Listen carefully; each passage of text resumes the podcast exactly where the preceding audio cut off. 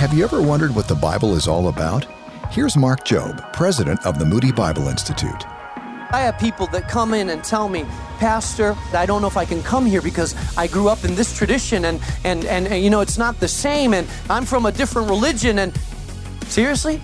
Because I can read the Bible from Genesis to Revelation and I don't hear Baptist, Assembly of God, Pentecostal, Lutheran, Presbyterian, Catholic, or New Life. What I hear is a relationship with the living God through His Son Jesus Christ that transforms us from the inside out. And it doesn't matter what label you put on it, what brand you put on it. This is about a relationship with the living God, not about a brand of religion that you embrace. The Pharisees were so bound to their brand that they could not recognize God when He walked among them.